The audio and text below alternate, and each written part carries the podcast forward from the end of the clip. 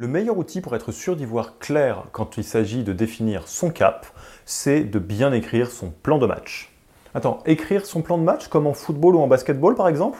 Oui, c'est exactement ça. Et vous allez voir que pour avoir les idées claires sur votre cap, pour être capable de le partager à votre équipe, l'outil du plan de match est vraiment incroyable tant il est simple et efficace, même si vous n'êtes pas vraiment fan de sport, vous inquiétez pas, ça ne va pas jouer un très grand rôle. Allez, il est l'heure de mettre un coup de focus sur le cap de votre équipe, voire même de sortir les anti-brouillards si le cap était flou depuis trop longtemps. Sortez de quoi écrire, papier, stylo ou le petit template qui est dans la partie ressources de cette vidéo. On commence maintenant et l'idée c'est de faire les choses en même temps que je vous les partage à l'oral. Donc sortez bien tout le matériel, on va le faire étape par étape. Donc vous l'avez bien compris, on va faire l'analogie entre votre entreprise et une équipe de sport. Et quand on raisonne comme ça, la première question à se poser, si on essaye de gagner en équipe, c'est de savoir à quel jeu on joue parce qu'il y a peu de chances de gagner si on n'est pas tous d'accord ou tous au clair sur le jeu auquel on est en train de jouer. Donc au niveau de l'entreprise, à quel jeu vous êtes en train de jouer? Quels sont les objectifs précis de ce jeu? C'est quoi les benchmarks, les règles un peu spécifiques, les bonnes pratiques de pointe? En effet, si votre entreprise est une startup tech, il y a un certain nombre de règles du jeu ou de bonnes pratiques qui sont assez claires et connues. Je pense au lever de fonds, par exemple, pour prendre un exemple qui est très bateau. Pour autant, si vous êtes en train de construire une PME ou une boîte de conseil ou toute autre boîte de service qui n'a pas de facilité à passer à l'échelle comme une entreprise tech, est-ce que c'est vraiment très logique de se reposer sur les bonnes pratiques d'un jeu startup alors que vous jouez à un jeu qui est différent? Ça reviendrait à écouter des bonnes pratiques de basketball avant de jouer au baseball. Donc est-ce que c'est une bonne idée? Oui et non. Évidemment qu'il y a beaucoup beaucoup de bonnes pratiques qui peuvent être utilisées euh, d'un sport à l'autre ou d'une typologie d'entreprise à une autre. Une entreprise de conseil peut très bien appliquer beaucoup de choses qui fonctionnent en startup à partir du moment où vous êtes bien conscient qu'il s'agit d'un sport différent et que vous ne pouvez pas copier-coller les pratiques. Mais là, c'est exactement pareil. Vous ne pouvez pas faire l'économie de vous poser la question du jeu auquel joue l'entreprise avant même de parler de l'objectif. Juste quelles sont quelque part les règles de base du type de jeu dans lequel vous vous retrouvez. Pour prendre un exemple basique, si votre jeu de base c'est la boulangerie, par exemple, Évidemment que le fait d'appliquer des bonnes pratiques startup, de growth hacking ou autre peut être intéressant, il y a plein de choses à gagner, mais si vous ne respectez pas les règles fondamentales de votre jeu, comme par exemple la localisation de votre boulangerie, est-ce qu'il y a du passage ou pas, ça va très très mal se passer parce que vous jouez un jeu en essayant de ne pas suivre les règles de base. Donc sur votre feuille, écrivez en gros en haut de la page le jeu auquel joue votre entreprise. Pas la stratégie, pas l'objectif, le jeu. Si c'est bon, on peut passer à la suite. Au sein de ce jeu, quel est l'objectif final de votre entreprise, le Graal local à atteindre? Là encore, en suivant la métaphore sportive, on se rend compte que c'est très différent d'essayer de gagner la NBA que d'essayer d'avoir un bon score en tant qu'équipe locale ou encore que de juste faire quelques paniers avec des amis pour s'amuser. Traduit au niveau de votre entreprise, voilà quelques exemples de Graal local. Avez-vous un objectif de valorisation à 10 milliards par exemple, de revente, d'introduction en bourse? Pour les entreprises de RSE et de Tech for Good, est-ce qu'il y a une mesure d'impact particulièrement importante que vous devriez atteindre? Continuer d'exister dans 15 ans? Survivre tout simplement? Être un business sympa, il y en a plein des Graals locaux et ça dépend vraiment de votre entreprise. Là encore, prenez votre feuille et écrivez le Graal local de votre entreprise avant de passer à la suite.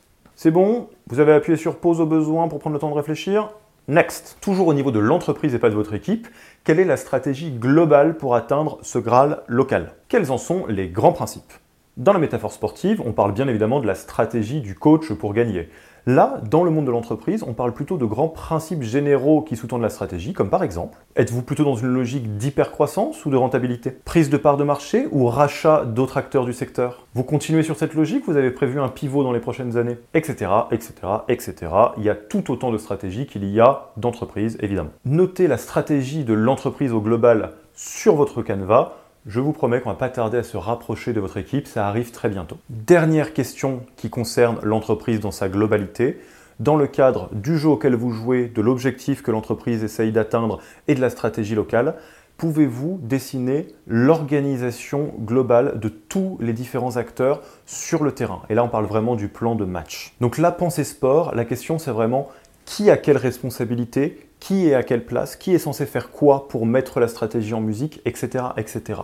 Évidemment, on va vous demander de le décrire et de l'inscrire sur votre feuille. Je vous invite à schématiser plutôt que d'écrire euh, dans votre cas de figure. Essayez de vous représenter les différentes équipes ou les différentes personnes qui composent l'entreprise en voyant sur un match en fonction du jeu qu'on est en train euh, d'essayer de, auquel on est en train d'essayer de jouer, pour l'objectif qu'on essaye d'atteindre, qui est censé faire quoi et qui va à quel endroit sur le terrain, qui est censé réagir de quelle manière en fonction de quoi, etc., etc. Évidemment, faites ça pour chaque équipe et pas pour la vôtre. L'idée, c'est d'avoir un plan de match global au niveau de l'entreprise, donc ça dépend un petit peu de la taille de votre entreprise.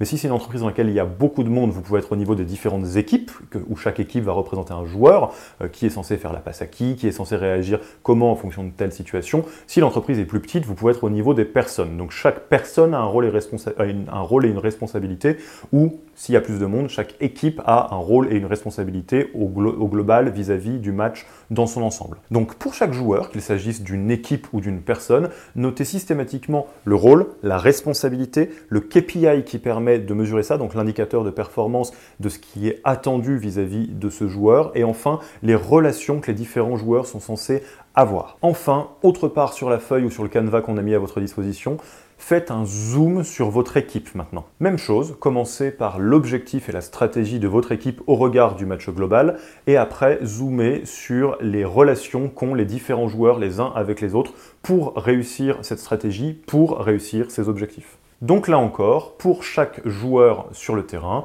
notez le rôle, la responsabilité, le KPI qui fonctionne euh, par rapport à cette responsabilité et les différentes relations que les joueurs sont censés avoir sur le terrain pour mener à bien la stratégie qui a été déployée.